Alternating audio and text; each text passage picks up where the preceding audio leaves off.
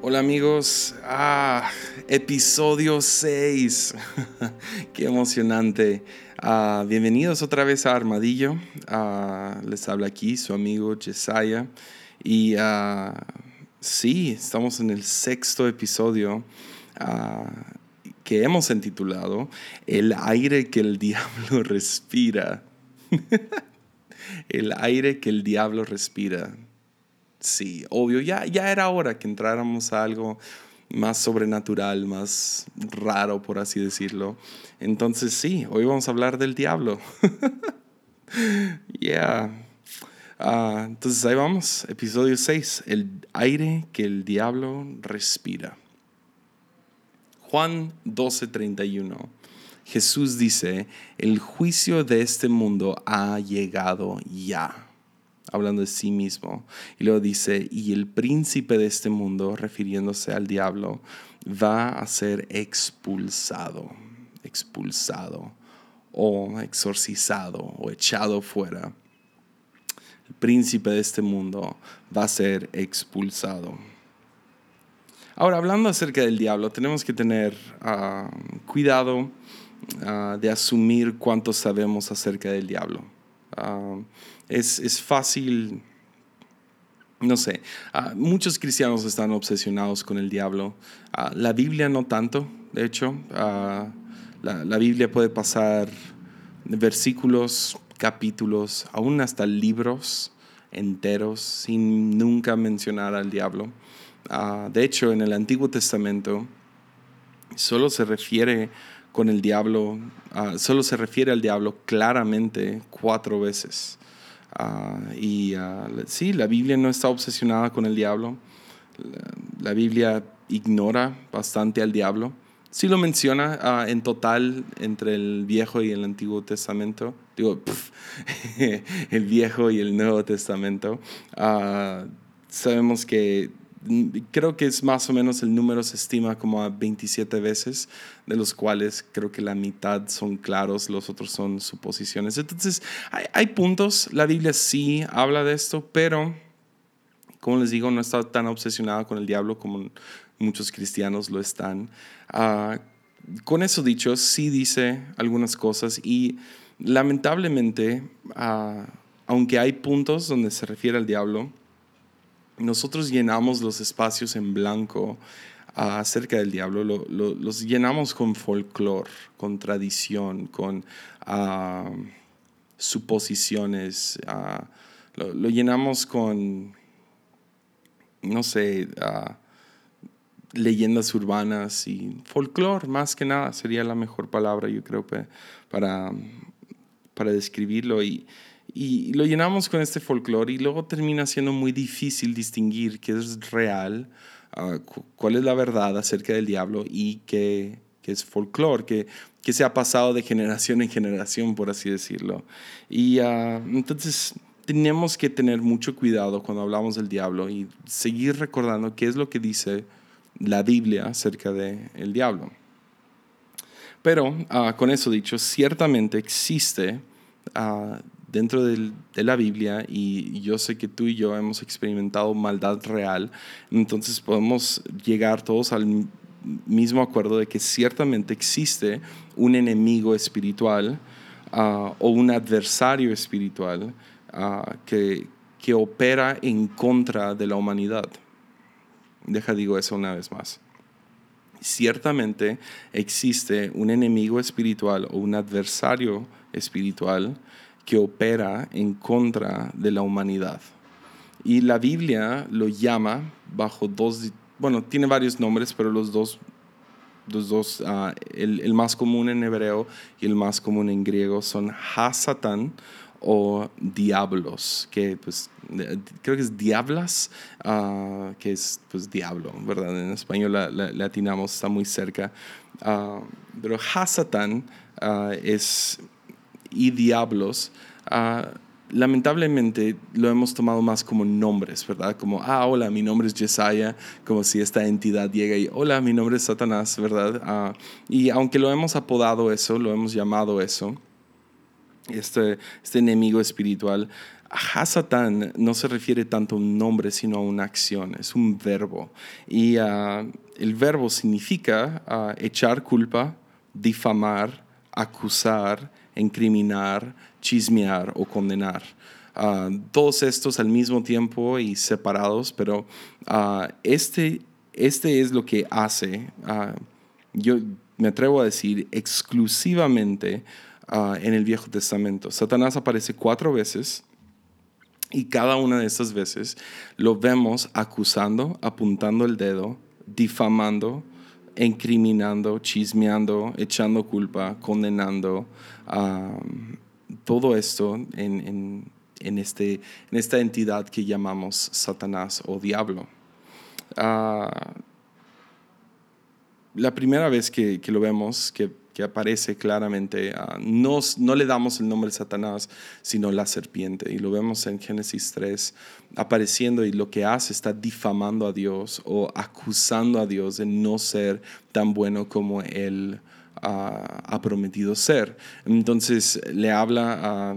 Adán y Eva y les dice, no creo que Dios sea tan bueno y lo acusa, lo difama, uh, de hecho le echa culpa lo, y, termina ah, realmente trayendo mucha confusión. Y luego la última vez que vemos al diablo en la Biblia es en el libro de Apocalipsis, ah, creo que es capítulo 12 por ahí, donde a Satanás lo vemos como el acusador de los hermanos, lo vemos apuntando un dedo. curiosamente hay una hay, un puesto eh, dentro del Vaticano, no sé si todavía operan hoy en día, por lo que yo tengo entendido es que sí, ah, pero según eso ah, hay un puesto dentro del Vaticano de un abogado ah, que lo llaman el abogado del diablo. Y su trabajo, pobrecito, pobrecita esta persona, su trabajo es, es ir con gente que están pensando en venerar, venerar, sí, como santos, y ir a encontrar todas las razones de por qué esta persona no debería ser nombrado santo. Entonces, digamos, Madre Teresa está haciendo su trabajo allá en India y, y ah, la Iglesia Católica decide, queremos llamarla santa. Entonces, uh, esta persona, su trabajo es ir y buscarle basura a esta persona y acusarlos en tribunal de por qué no deben de ser santos. Qué loco, ¿no? es un trabajo que existe, ah, no sé si todavía existe, pero definitivamente definitivamente ha existido en los últimos ah, miles de años.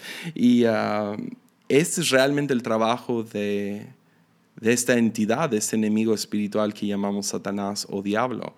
Ah, se la pasa acusando, apuntando el dedo, echando culpa, incriminando, chismeando, condenando.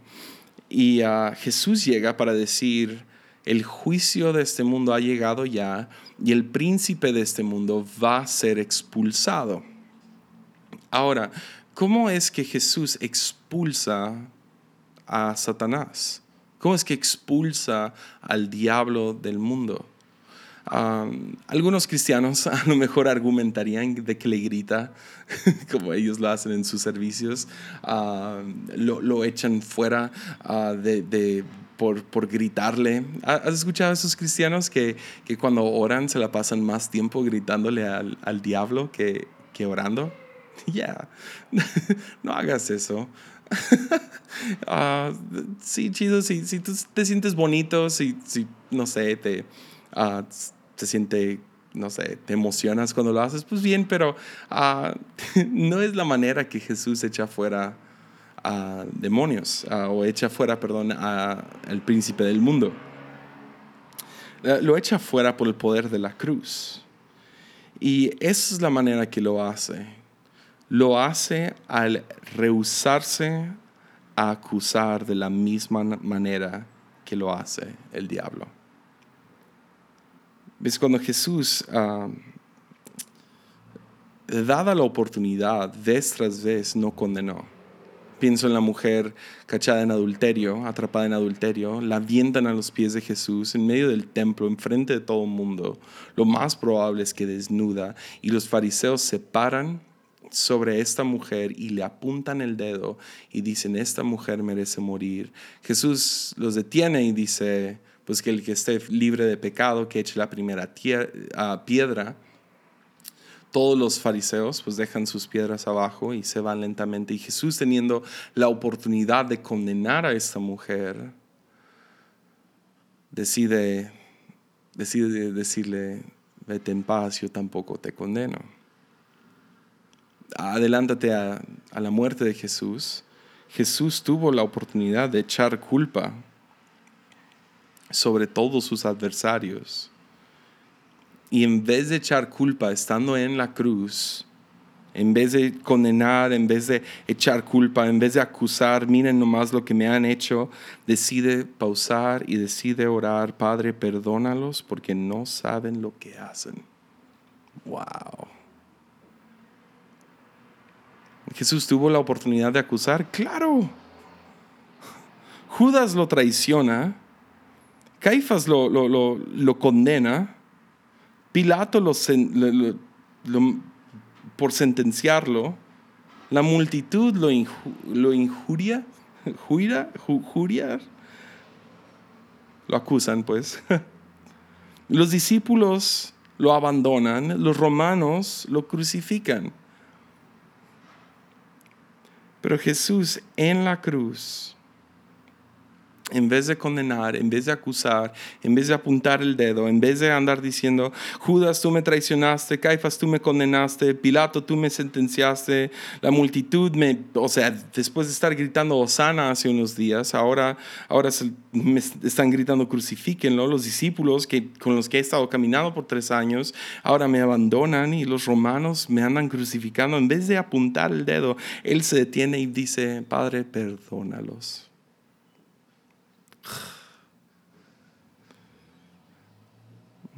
Porque esa es la verdad. Es difícil apuntar el dedo cuando estás crucificado. Esa es la hermosura de la cruz. Que dada la oportunidad de acusar, de apuntar el dedo, de condenar, Jesús dice, Padre, perdónalos. Ese es el espíritu anti-Satanás. Me encanta eso, anti-Satanás. Es el espíritu anti-Satanás. Porque la acusación es el aire que el diablo respira. Y la manera que le cortamos el oxígeno, la manera que le echamos fuera, es rehusándonos a acusar. Yo sé, yo sé, yo sé. Me vas a decir, pero pues Jesús, o sea, vino a salvarnos, hizo lo que nosotros no pudimos, etcétera, etcétera. Sí, sí, sí. Está ese lado de Jesús, claro, pero también Jesús dice, ahora tomen su cruz y síganme, dando a entender que Él también es el prototipo para ser un buen ser humano, para ser el, eh, un, un completo ser humano, para ser a estos tipos de seres humanos que están mezclados en su, su, humanidad y están mezclados con lo divino. Y Jesús dice, ¿quieres seguirme? Sé crucificado también y deja de andar apuntando el dedo a otros. ¿Quieres exorcizar al diablo de tu vida? ¿Quieres echarlo fuera? Córtale el oxígeno que se agarre la garganta y no puedo respirar cuando estoy cerca de esta persona. Entonces sale corriendo.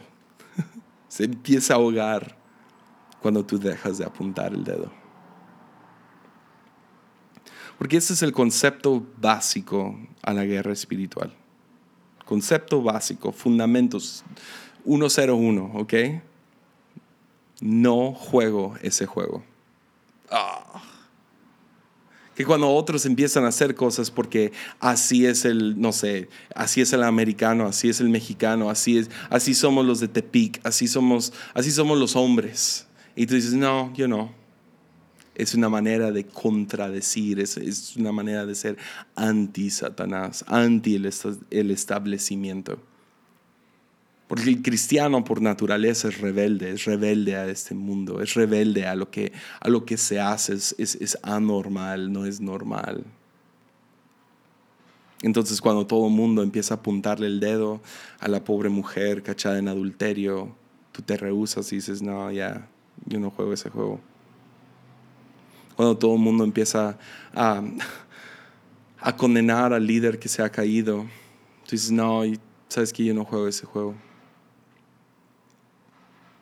Cuando todo el mundo empieza a difamar a ese estudiante en la escuela porque lo atraparon haciendo esa cosa, tú dices, sí, sí, sí, yo no juego ese juego. Porque dentro del concepto básico de la guerra espiritual está, hay un juego sucediendo, hay una cosa sucediendo y tú te rehusas a hacerlo, entonces estás echando fuera estos espíritus. Porque tú operas en el espíritu contrario. No se pelea fuego con fuego. No, no, no llegas. Me encanta cuando escuchas a un padre enojado con sus hijos porque están haciendo un berrinche y los escuchas gritarles, ¡cálmate! Eso es pelear fuego con fuego. Es, es, es, gritar, cálmate, cuando tú estás perdiendo la paciencia estás cayendo en la misma trampa. ¿Se entiende? Entonces practicamos nosotros el espíritu contrario. Entonces alguien empieza a difamar, nosotros nos quedamos callados. Alguien empieza a acusar, nosotros buscamos cómo apoyarlos. Alguien empieza a juzgar, nosotros practicamos el perdón. De la misma manera que Jesús teniendo la oportunidad de acusar, de condenar, de apuntar el dedo, decide orar, Padre, perdónalos, pues no saben lo que hacen. Porque es difícil apuntar el dedo cuando estás crucificado.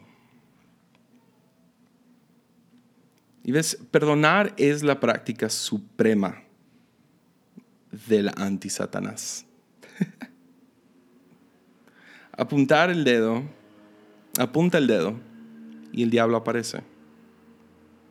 Empieza a acusar, empieza a condenar, empieza a chismear, empieza a incriminar y el diablo ahí está presente. ¿Ves? La Biblia nos enseña que donde dos o tres están reunidos en el nombre de Jesús, ahí está Él. De la misma manera, donde dos o tres se reúnen para chismear, incriminar, acusar, difamar, culpar, condenar, ahí aparece el Hasatán diablos. Pues, porque eso es lo loco. El diablo no lo puede hacer solo. Necesita, necesita un hueste. Necesita a alguien. Necesita cooperación humana para poder apuntar el dedo. Déjate lo pongo más personal. Te necesita a ti. Para poder echarle la culpa a esa persona, necesita usarte a ti. No lo puede hacer solo.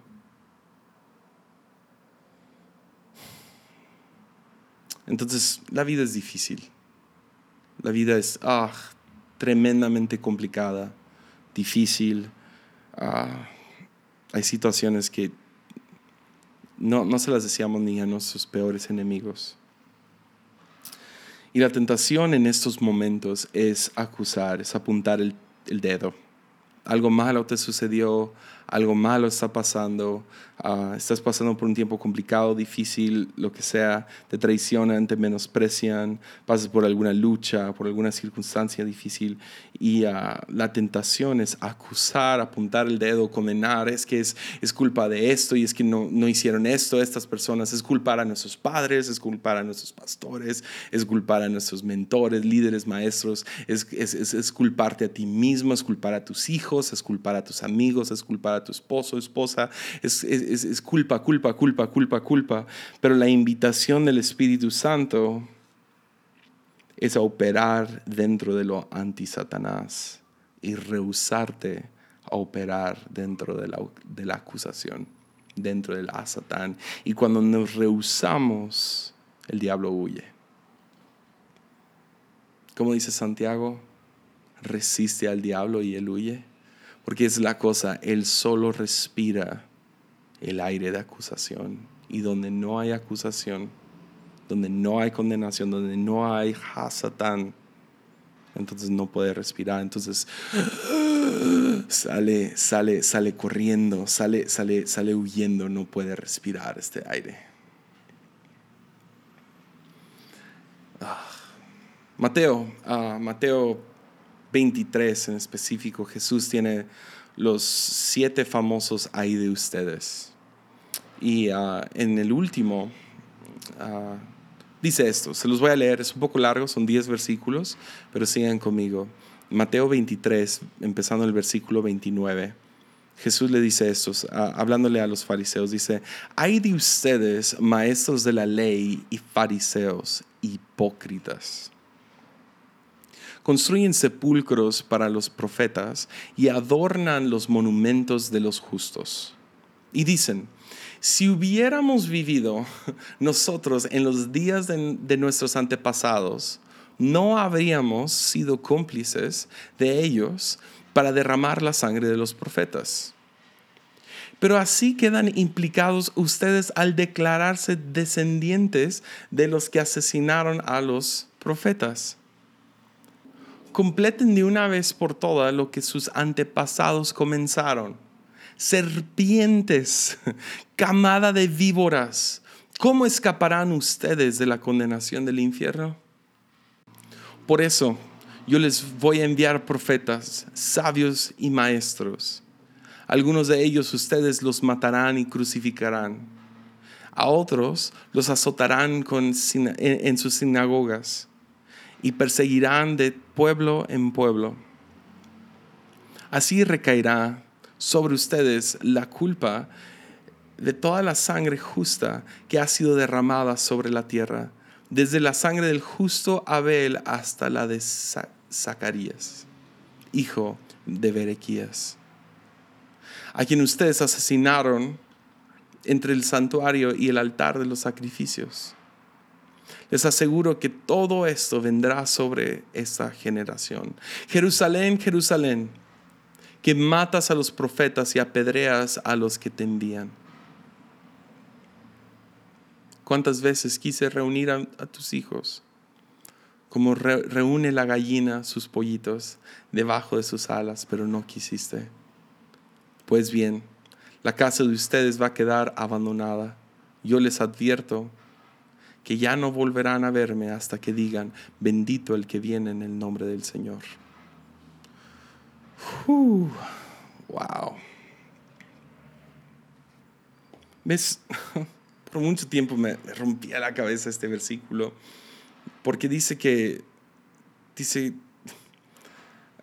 ¿cómo es que ustedes, hay de ustedes, porque dicen, si hubiéramos vivido en aquellos días, no hubiéramos hecho lo mismo. Pero quedan implicados ustedes por declararse descendientes de los que asesinaron a los profetas. Y por mucho tiempo pensé, ah, a lo mejor, ¿será que Jesús está diciendo que estos hombres son culpables, culpables por lo que sus antepasados hicieron hace 100, 200 años? O sea, se me hace ilógico, no opera así Dios. Pero me cayó, no sé, me cayó el 20, agarré la onda, como decimos los mexicanos no sé, de la nada entendí, dice que operan bajo el mismo espíritu. Se, se, ah, se, se delatan al decir si hubiéramos vivido nosotros en los mismos días, no hubiéramos sido cómplices para derramar la sangre de los profetas por eso ahora adornan los, los, los, monumentos y, y, las tumbas y las hacen bien bonitas y todo esto, diciendo que no lo hacen. Pero lo que Jesús está diciendo es que se delatan a sí mismos al decir si nosotros hubiéramos vivido en esos días, no lo, hubiéramos, eh, no lo hubiéramos hecho, diciendo ustedes operan en el mismo espíritu. Los, fariseos son culpables porque están condenando a sus antepasados. Ahora, no tiene nada de malo decir, hey, eso estuvo mal, o aún condenar lo que es malo. El problema es que estos fariseos condenan a sus ancestros mientras afirman ser moralmente superiores. He ahí el problema Sus antepasados acusaron y apedrearon a los profetas de ser falsos profetas y ahora ellos acusan y condenan a sus antepasados por andar condenando a los profetas, delatando que tienen el mismo espíritu. Otra vez les digo, el problema no se encuentra en exponer maldad como maldad, sino asumir que tú no harías lo mismo. Hay esta onda llamada ética situacional y ah, lo, estudiamos en la escuela y nos ponen diferentes cosas y ah, hay muchos debates de ética situacional, tanto dentro de la educación como en la iglesia, como en los artes, y crea muchas áreas grises, ¿no? O sea, el gran debate del aborto es si estás a favor del aborto, si la persona ha sido violada. Y yo no voy a entrar en eso aquí, pero ese es, ese es un ejemplo de ética situacional. En películas lo vemos todo el tiempo, que hacen una película, ah, hace años salió la película de Gone Baby Gone, ah, donde todo el debate era si estaba bien secuestrar a un niño, a un bebé, si era para darle una mejor vida. Y, oh, o sea, te, te, te ponen en una situación donde tú tienes que contestar éticamente. Ah, y está bien, podemos practicar esto. El problema es que crea opiniones de más. Y es fácil meterte en una situación donde nunca vas a estar, pero asumir que tú harías lo correcto, que tú eres, que tú eres el superhéroe de la historia y no el villano. Y este es el problema que, en el cual caen estos fariseos. Entran a la situación de ética situacional de qué harías tú si se levanta un profeta. No, pues yo, yo hubiera discernido que era un profeta. Claro que yo, yo no hubiera matado a los, a los profetas. Y Jesús les dice, se delatan a sí mismos por asumir que son moralmente superiores a sus ancestros. Porque esa es la cosa. ¿Quieres saber cómo, cómo invocar al diablo? Haz a un lado la Ouija, haz a un lado hechizos y matar un pollo y echar la sangre y hacer un pentagrama en el piso. Esas cosas que tú quieres realmente invocar al diablo en tu vida, mezcla condenación y orgullo. Si mezclas esas dos cosas, aparece el diablo en tu vida. Dice, Ah, aquí sí puedo respirar. ¿Y sabes qué es lo más loco? Jesús les predice, voy a mandarles a ustedes profetas, sabios y maestros, y ustedes van a terminar matándolos igual, porque operan en el mismo espíritu de condenación y orgullo, lo cual mezclas y crea genocidio. esos, estos fariseos, perdón, dicen, nosotros nunca habíamos matado a los profetas, nunca, nunca habíamos participado, nunca habíamos sido cómplices, pero peor aún, terminaron siendo cómplices en la misma muerte de Jesús. Oh. Entonces vayamos a un ejemplo grande, ¿ok? Ah, todos hemos visto las películas, uh, los documentales, hemos estudiado, a lo mejor has leído algunos libros acerca de la Segunda Guerra Mundial. Y es devastador. La verdad, cada vez, o sea, cada vez que escucho del genocidio de los nazis hacia los judíos es, es espantoso. Las historias que salen y parece ser que cada cada año sale otra película, salen, sale otro ángulo, sale otra historia y nomás te parte el corazón. Y grandes autores, grandes directores han hecho, no sé, nos han hecho sentir que estuvimos ahí presentes. Y claro, claro que podemos mirar eso y decir, eso estuvo mal. El asesinato de millones de judíos, encarcelamiento y campos de concentración y tortura y, persecución, todo a base de estos hombres usados por Satanás, llamados los nazis. Podemos mirar eso. Y podemos mirar las películas, podemos ver los documentales, podemos leer los libros, podemos hablar de la Segunda Guerra Mundial. Y asumir que, que nosotros no haríamos lo mismo. Pero tenemos que tener bien en claro que, claro, la idea satánica nació en el corazón de Hitler y otros que, que estuvieron a un lado de él, varios comandantes y gente que trabajaron bajo Hitler.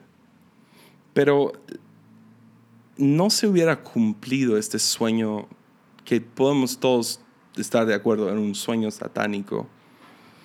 Pero no se hubiera cumplido sin la ayuda de 13 millones de soldados alemanes. Que podamos mirar y decir, yo nunca, nunca hubiera apoyado a Hitler, nunca hubiera apoyado lo que pasó en la Segunda Guerra Mundial. Nunca, yo nunca sería un nazi. Pero la cosa es que no todos los nazis fueron monstruos. Claro, claro, sí, sí, hicieron cosas monstruosas.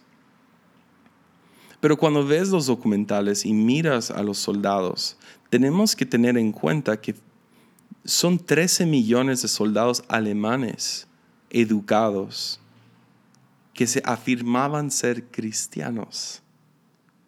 Pero como entraron al juego de la culpa y condenación y llamaron a los judíos, estos son asesinos de Jesús, entonces se abrió la puerta para la condenación y el orgullo y terminaron asesinando a millones de judíos. Claro que debemos de condenar. Existe un espacio para condenar. Debemos condenar lo que es malo, lo que es malvado, lo que es monstruoso, lo que, no, lo que crea sufrimiento, pero no con la confianza de que yo nunca lo hubiera hecho. Porque el momento en que miramos a los nazis y decimos yo nunca sería capaz de hacer esas cosas, nos estamos delatando que tenemos el mismo espíritu. Porque cuando culpamos en orgullo, entonces estamos bajo el mismo pecado, bajo el mismo espíritu. Entonces, ¿qué hacemos ante tanta maldad? ¿Qué hacemos cuando escuchamos una historia de violencia, una, historia de abuso, una historia de infidelidad, una historia de, de robo, de mentiras, de engaño?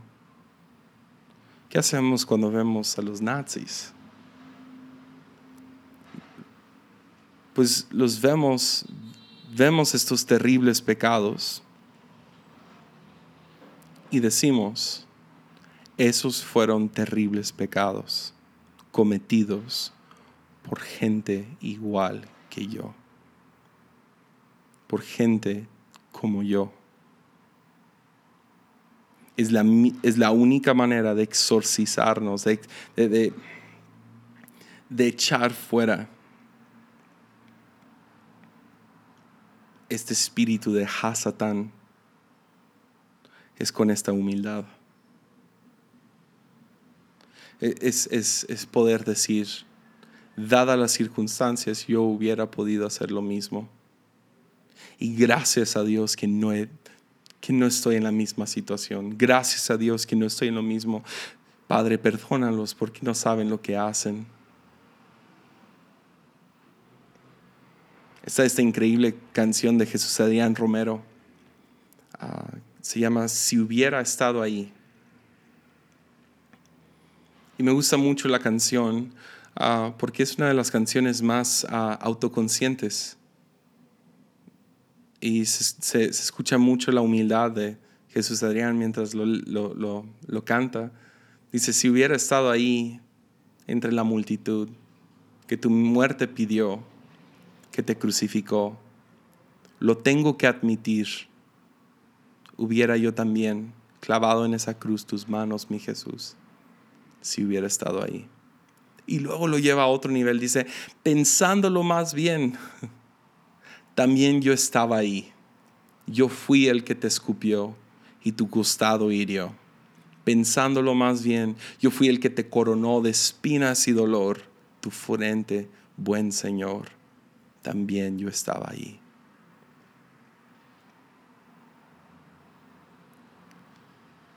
Si hubiera estado ahí, Dios, ten misericordia de nosotros, tennos gracia, porque somos capaces de hacer lo mismo. Y esa es la cosa, cuando fácilmente apuntamos el dedo pensando que somos exentos de la posibilidad del mismo pecado, delatamos que estamos bajo el mismo espíritu.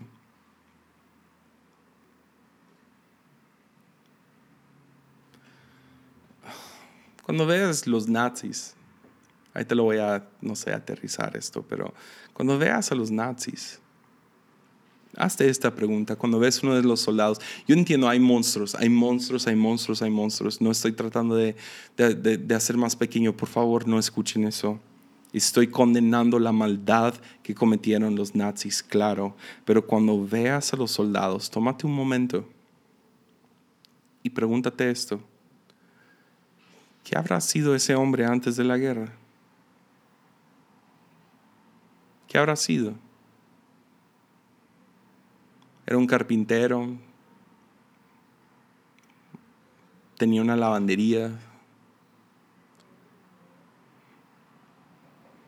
¿Habrá sido ministro?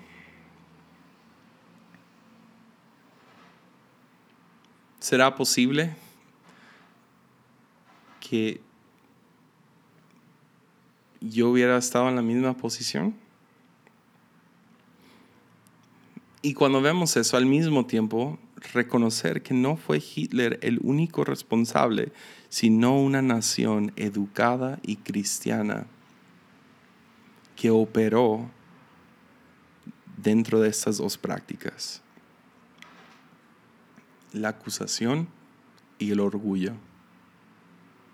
Ten por seguro que donde está la acusación, donde está la condenación, donde está el echar la culpa y el apuntar el dedo junto con el orgullo de yo nunca lo hubiera hecho, ten, ten, por favor, reconoce que estás en el espíritu satánico, que estás en presencia de lo satánico.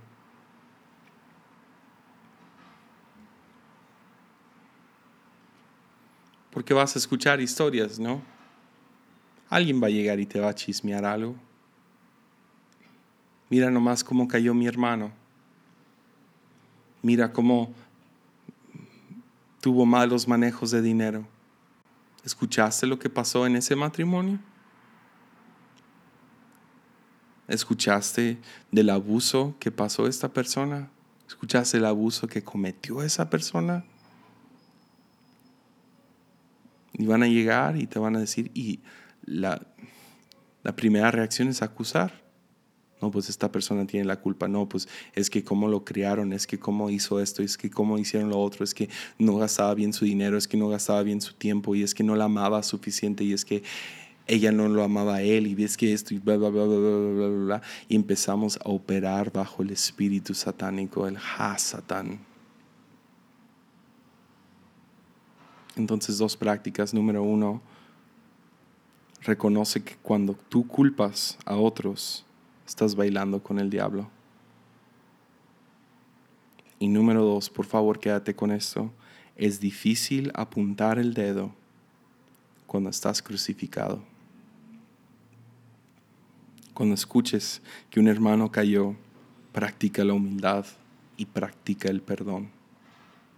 Y sabes que el perdón duele, se siente como que te estás muriendo. Pues eso es cargar tu cruz.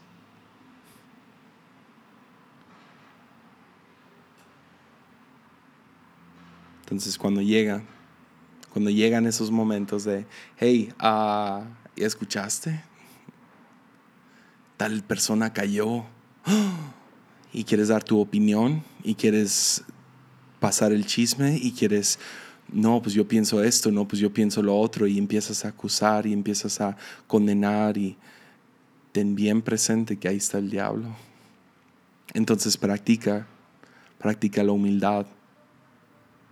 Piensa a ti mismo, uff, si yo, si yo hubiera estado en la misma situación, yo no sé qué haría por la misericordia y gracia de Dios yo no he pasado por lo mismo.